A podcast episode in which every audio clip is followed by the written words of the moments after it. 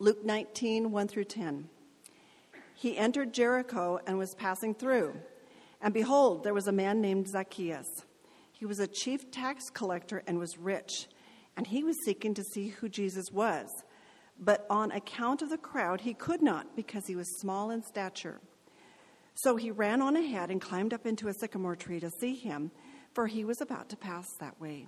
And when Jesus came to the place, he looked up and said to him, Zacchaeus, hurry and come down, for I must stay at your house today. So he hurried and came down and received him joyfully. And when they saw it, they all grumbled, He has gone in to be the guest of a man who is a sinner. And Zacchaeus stood and said to the Lord, Behold, Lord, the half of my goods I give to the poor, and if I have defrauded anyone of anything, I restore it fourfold. And Jesus said to him, Today salvation has come to this house, since he also is a son of Abraham. For the Son of Man came to seek and to save the lost. This is the word of the Lord. There's two things almost all of us love, especially men. Two things almost all of us love money and power. We all love money and power. If you disagree with that, then just ask yourself would you rather have a lot of money or no money? Would you rather have a lot of power or no power? I think the answer is pretty clear. If we're being honest with ourselves, we would rather have money than none, and we would rather have power than none. I was listening to a podcast in which uh, the sports personality was interviewing Charles Barkley, Sir Charles Barkley, as he's affectionately called in the NBA community, is a former NBA basketball player who's now a, a funny personality and a commentator about basketball. And Barkley was discussing his life story. And at one point, he said, You know, I've been poor and I've been rich. And I've been unhappy as a poor man, as a poor black man from rural Alabama, and I've been unhappy as a rich man. And I'll tell you what, it's a lot better being unhappy as a rich man. it's a lot better being unhappy as a rich man. I sure do prefer that. You know, we love money and we love power. There's a reason why, throughout human history and in our day as well, these are two of the most powerful idols. The things we like to worship, the things we grab a hold to. They're the things that our lives gravitate to and that our hearts long for. That's always been the case, and it's probably going to be the case until Jesus comes back. This story this morning that Karen read for us is about Jesus encountering a man who was really rich and who was really powerful. We're continuing this series called Meals with Jesus, and each week we're seeing Jesus sitting down at different tables and in different homes to different meals with different people and teaching us about his love and this is a story about Jesus going to Zacchaeus' house. And the meal that Jesus has with Zacchaeus brings out into the foreground the grace that Jesus has for Zacchaeus. The meal Jesus has with him really is just a picture of the grace and the mercy and the forgiveness that Jesus has for him. This is a great story that reminds all of you, no matter what's going on in your life, no matter who you are, no matter how often you've been in church, that the grace of God is for everyone. The grace of God the love of God in Jesus is for everyone. It's for the poor and it's for the rich. It's for the powerful and the powerless. It's for you. It's for you today. And when the grace of Jesus grabs you, it doesn't just leave you where you are. The grace of Jesus takes you and changes you. It changes you, just like it changed Zacchaeus. So let's look and listen to this story together. Four points as we work our way through the story. Zacchaeus seeks Jesus. Jesus seeks Zacchaeus. Zacchaeus repents and restores. And Jesus seeks and saves. So, first, we see that Zacchaeus seeks Jesus. The first few verses say that really Luke gives us three pieces of information about Zacchaeus that are really relevant. The first thing he tells us, verse 2, is that Zacchaeus was a chief tax collector.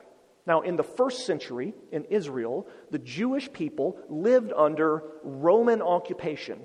They lived under the rule of the Roman Empire. Israel was one of many Roman t- territories that kind of got engulfed, engulfed by Rome as the empire continued to expand.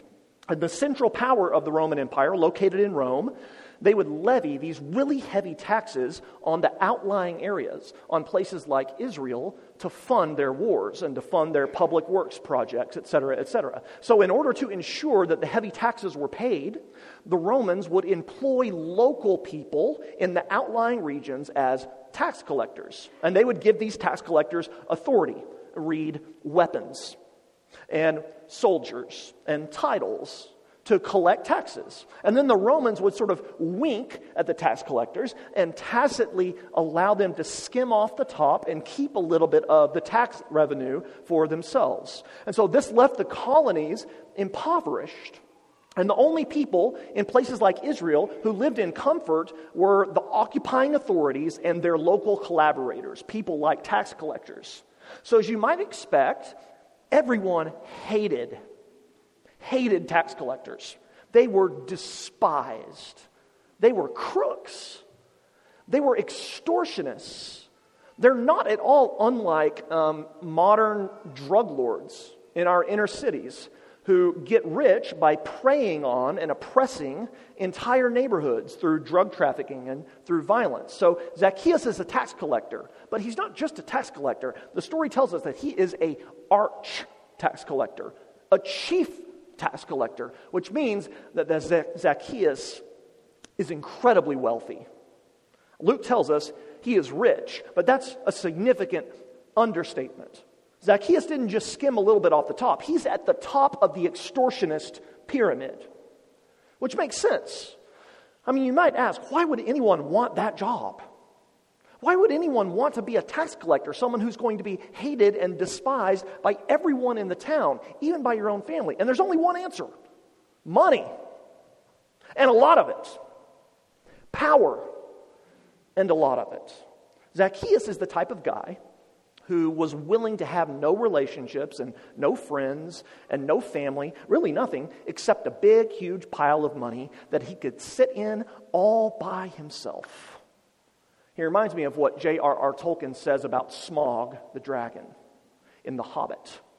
When he introduces Smaug, here's what Tolkien writes His rage passes description. His rage is the sort of rage that is only seen when rich folk that have more than they can enjoy suddenly lose something that they have long had but have never before used or wanted. That's exactly what Zacchaeus is like. He's a miserable, angry, little rich man. So Luke tells us he's a tax collector. He's a really, really wealthy tax collector. And the third thing he tells us about Zacchaeus is that Zacchaeus is interested in Jesus.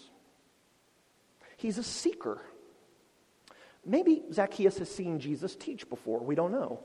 He's surely heard about Jesus, but something in this story sparks Zacchaeus' interest interest in Jesus, so much so that Zacchaeus goes after him. He seeks him. And this is really interesting. I actually love Zacchaeus because he seeks Jesus honestly.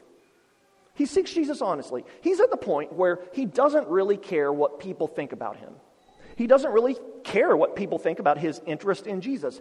In fact, probably for the first time in a long time in his life, Zacchaeus is after something other than just more cash flow. Look what he does. Verse 4. He ran on ahead and he climbed up into a sycamore tree, which is the equivalent of like a big oak tree, to see Jesus. So Zacchaeus is a wee little man. A wee little man was he. Marianne asked me if I was going to sing that, and I said, I'm going to do my best to resist. So you can thank the Holy Spirit for causing me to resist singing. Um, he's a small guy. He's a short guy. He's literally in Greek called a microman, probably not one of the Avengers. He's a microman. And he does two crazy things. First of all, he runs. We saw last week in the parable of the prodigal sons that, you know, estate holders who are Jewish men in the first century, they, they don't run. It's just unbecoming. And that's also kind of true today. I mean, I was thinking this week, in what situation would I just take off running? Maybe if I was playing basketball and wasn't worried about tearing my ACL, I would run. If I stole something, I would probably run. If I'm chasing down one of my kids, I'd probably run if they're going to run out into the street. Um, but there's not many things that would make me just take off running. If a dog was chasing me, yeah, I'd probably run. But in most situations, men in the first century, and men like me today don't run, but Zacchaeus takes off running to get ahead of the crowd. He's, he's seeking Jesus intently, he's seeking Jesus honestly. And then what does he do? He climbs up into a tree. He climbs a tree like a six year old would climb a tree. I mean, picture that. It's really, I think, kind of funny. When I think Zacchaeus, I think of Danny DeVito. I think Danny DeVito, or maybe like Woody Allen, dressed up in like, like the nicest robe in the village, sitting up in a sycamore tree with his, you know, nice sandals, waiting for Jesus to come by. Zacchaeus is seeking Jesus. He's kind of without abandon, recklessly seeking Jesus. I think that's worth thinking about. Um, if you're seeking Jesus, if you're curious in Jesus, if you have an interest in learning about Jesus and learning about what he teaches, then I hope Zacchaeus can encourage you in your seeking. I hope he can encourage you to seek Jesus honestly. Seek Jesus with a purpose. Some of my favorite people to talk to are people who aren't Christians, but who are genuinely curious. Genuinely curious about Jesus. And at a point in their lives where they don't really care what other people think about that. They're not afraid anymore to ask questions about Jesus. They're not afraid to express doubts. They're at a point in their lives where they're, you know, tired of the treadmill that life can so easily be. they they're tired of what they see to be the pointlessness of all of it, and they want something real. They want something true. They want something lasting. And they're thinking, maybe that's Jesus, maybe it's not. I'm not sure, but I'm intent on finding out. That's what Zacchaeus, Zacchaeus is doing here. If you want to do that, if you're in that place, if you're seeking, man, we'd love to talk to you more about that. We'd love to help you. We'd love to have a conversation about that. There's something fascinating about Jesus. Zacchaeus clearly sees it. And as we see next, to those who seek, Jesus promises. He promises they will find. They'll find what they're looking for. Zacchaeus seeks Jesus. But secondly, Jesus seeks Zacchaeus. Verse 5. Jesus came to the place, Jericho, a little town outside of Jerusalem. He walks by and he notices Danny DeVito, you know, dressed up in nice clothes, sitting up in a sycamore tree by the road. And I'm sure Jesus is thinking, eh, that's not something you see every day. You don't see every day an IRS agent uh, sitting up in a sycamore tree. And so Jesus calls to Zacchaeus. And notice, Jesus calls him by name. Did you catch that? Zacchaeus, Jesus says. Zacchaeus, get out of the tree. What are you doing? Hurry, come down. I'm coming over to your house. How does Jesus know Zacchaeus' name? We don't know. Maybe Zacchaeus' reputation precedes itself. Maybe Jesus is like playing his God card here, right? He's like, Yeah, I'm God, so I know your name. We don't know exactly how, but I think it's striking that Jesus calls Zacchaeus by his name. Zacchaeus went looking for Jesus, but it's Jesus who finds Zacchaeus. And Jesus calls him out. Do you know this? Do you know that Jesus, who's alive right now, he's alive. I'm going to speak about him in the present tense because he's not just a great teacher that died 2,000 years ago and whose bones disintegrated in some place outside of Jerusalem. He's alive. He's sitting at the right hand of God. And right now, every single one of you, no matter who you are, no matter your religious background, Jesus knows your name. Jesus knows your name. In fact, Jesus, right now, no matter who you are, through his word, through this story today, is calling you by name. He's speaking to you. He's saying, I want to be your friend. I want to come into your life. He's saying, I want to help you. I want to know you. I love you. I care about you. I can change you. I can forgive you. I want to receive you. Can you hear the voice of Jesus? Have you ever heard the voice of Jesus? I don't necessarily mean audibly, although perhaps. But through his word or through prayer, in a real way, in a vivid way, has the Spirit of God spoken to you? Has Jesus announced his presence in your life? And I remember what, when that happened in my life. I was 19 years old. It was in between my first and my second year at college. I was home for the summer, working a job because I didn't know what else I needed to do. And the Lord was just doing revolutionary work in my life. And I remember being by myself in my parents' living room reading the Gospel of John. And I had grown up with a pastor, dad, in the church three times a week, but I'd never really encountered the resurrected Christ in this way. And I remember reading John chapter 10, where Jesus says, My sheep know me and they hear my voice. My sheep know me and they hear my voice. They are mine. No one will snatch them out of my hand. And I remember reading that and hearing Jesus speak to me through it and falling down on my knees and crying and praying and saying, God, I want to give you everything I have and everything I will be. I want to give to you now. I wonder if that's ever happened to you. Because the truth is, if you're a Christian, Jesus calls you by name. He knows you and He loves you, and He summons you to Himself. Being a follower of Jesus doesn't just mean, it does not just mean you just happen to be born in America, or you just happen to be born in a religious household, and you've kind of grown up with it. That is not what it means. Being a Christian means you've heard the voice of Jesus Christ in your life, and you've responded. Jesus calls Zacchaeus by name, and then notice he takes the initiative with Zacchaeus. He, he invites himself over to Zacchaeus' house. Now, in that culture, as we've been seeing throughout this series, um, eating in someone's home is a big deal. It's a sign of friendship. It's a sign of a relationship being cultivated. It's a sign of love. And Jesus says out loud to this well known sinner, this crook, this traitor, Zacchaeus, I'm coming over to your house. Get ready. Jesus takes the initiative with Zacchaeus. This is a picture of grace.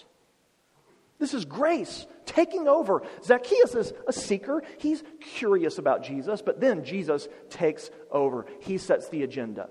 Jesus instigates. Jesus initiates. Jesus begins the change. Zacchaeus doesn't invite Jesus into his heart any more than Zacchaeus invited Jesus into his house. Jesus invites himself into both. And what happens? Well, let's look third. Zacchaeus repents and restores. Zacchaeus gets it. Zacchaeus hears the saving voice of Jesus. He hears the saving voice of his shepherd and his Savior. Verse 6 He hurried and he came down and he received him. Notice the adverb here. He received him joyfully. Joyfully. Zacchaeus is joyful. He's no longer an angry, rich, wee little man. He's a happy, joyful, wee little man. He's glad. He hasn't had a friend in decades. He hasn't been in a relationship in forever. And now Jesus says, I'm coming over to your house, his house. Zacchaeus knows what he's done. I mean, come on. Zacchaeus knows who he is. He knows he's made these calculations to get more and more and more for himself and to cut everyone else in his life out. He knows what he sacrificed to get to the place where he is. And yet, Jesus says, Zacchaeus, I'm coming over. Zacchaeus knows that that makes no sense. Do you know that? That makes no sense based on anything he has ever known or based on anything he has ever experienced. Religious leaders don't hang out with chief tax collectors. But Zacchaeus receives the initiating love of Jesus and he receives it joyfully. But not everyone is joyful. Verse 7 the crowds, notice it's not just the Pharisees, it's not just the religious leaders, it's not just the scribes, it's everyone. Every single person. The crowds grumbled. It's not just the, sect, the, the uh, religious legalists, it's everyone that says, okay, this is a bridge too far. That guy cannot be friends with Jesus. Jesus can't go be a guest of a man who is a sinner. Yeah, sinner, but I mean capital S sinner. Sinner. Jesus can't consort with Zacchaeus. Not with that traitor. Zacchaeus is the scum of the earth. What is Jesus doing? And so they grumble, they grumble, they grumble at the joyful repentance of Zacchaeus. Do you grumble when other people repent? Um, who, if God saved them, would cause you to grumble? Who, if God saved them, would make you say to yourself, that person does not deserve to be forgiven? Aren't we so often, aren't we so often like the crowds on that day? We look at our lives and we look at the lives of others as if it were all a matter of deserving, just like the crowds and not a matter of mercy. I love Marilynne Robinson's quote from her book Gilead. She says this Love is holy because it is like grace. The worthiness of its object never, is never really what matters. The worthiness of its object is never really what matters. Are you grumbling about people being changed by Jesus? If so, repent. Repent and be joyful. The crowds weren't happy about it, but Zacchaeus is. He's happy, he's joyful, he experiences amazing life change, and he repents. How do we know he repents? Well, look at the rest of the story. You know, the text itself, it's a little bit threadbare. There's no explicit mention where it says, Zacchaeus turned from his sins and repented. Jesus does say salvation has come to this house in verse 9, but we know earlier. We know that Zacchaeus repents. We know that he's experienced a dramatic encounter with Jesus. We know that he changes because he seeks to make restitution. Look at what he's done, or look what he does. Verse 8 Behold, Lord, half of my goods I give to the poor. And if I've defrauded anyone of anything, I restore it fourfold. So Zacchaeus gives away not a tithe, which is what the Pharisees would have required 10%, half, 50%, 50, not 15, 50, 5 0, of his massive amount of wealth. That's generous. That's sacrificial. And on top of that, he restores those whom he has defrauded, which I'm certain is a lot of people, at a high rate of interest, fourfold. I mean, imagine this. Let's just put this in a modern day context. Imagine that some years ago, you and your wife uh, invested with this investment guy for your kids' college funds so that this guy could earn you good rate of return over the next 10 years so that when your kids get big enough to go to college you can pay for it and they won't have this insurmountable debt when they finish and become some job that's never going to pay off their debt right and uh, this guy took your money and he went bernie madoff on you just blew it all ruined it he robs you blind and it's been a couple of years, and this guy one day calls you. You're driving in the car with your wife, and your wife's cell phone rings, and she answers. And she has this look of puzzlement on her face, this look of bewilderment. And you say, Who is it? She goes, It's Bernie Madoff. It's Bernie Madoff. It's the guy who ripped us off. And what is he saying? Let me talk to him. What is he saying? He's saying uh, he met Jesus and he's really sorry for what he did, and he's going to fully fund all of the kids' colleges, no matter where they want to go. That deserves a what, what do we do when we're happy? A thumbs up emoji? That deserves a thumbs up emoji, right? That is evidence of heart change. It's evidence of repentance. True repentance, based on one's receiving the grace of God, leads, among other things, to generosity. It leads to a desire to make things right it leads to restitution. Now, let me be clear with you. This isn't like some sort of penance. This is not penance. This is not um, karma. Penance is the false teaching that you've done something bad and you need to pay God and others back so that you can be forgiven. And that's just not true. That's not true. It's not karma or reincarnation where you got to pay off the debt so that you can be forgiven and get better in the next world. What's happening is that Zacchaeus, he wants to make restitution because he has experienced restitution with God already. And it, it affects his hold over his power and his hold over his money. He's now willing to, to part with the very stuff that he once lived his life for. I mean, why? Why is Zacchaeus willing to do that? Well, because he knows in this moment, this stuff's never made me happy. I've got more of it than anyone around, and I'm a miserable, angry, wee little man. It never did for him what it promised to do, but Jesus, Jesus does. Jesus can grant peace. Jesus changed Zacchaeus into a person of generosity, and Zacchaeus gave away, he gave away millions. Don't we have to ask ourselves at this point, don't we have to ask ourselves, um, how does our bank account reflect our commitment to Jesus?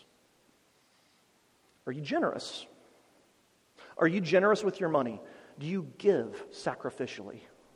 That's almost always one of the first signs of grace at work in your life. It's a fruit of repentance. When it comes to things like power and money, meeting with Jesus and growing with Jesus means that we are more and more willing to give these things away. And if you don't, if you don't give away money, and if you don't give away power, you probably have not understood the grace of God. It's all over the Bible. I mean, all over.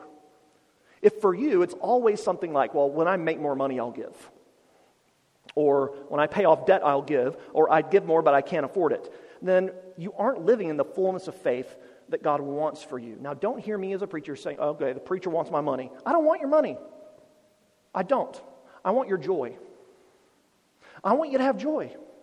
I want you to experience the fullness of faith that God gives. I'm not saying give the church money.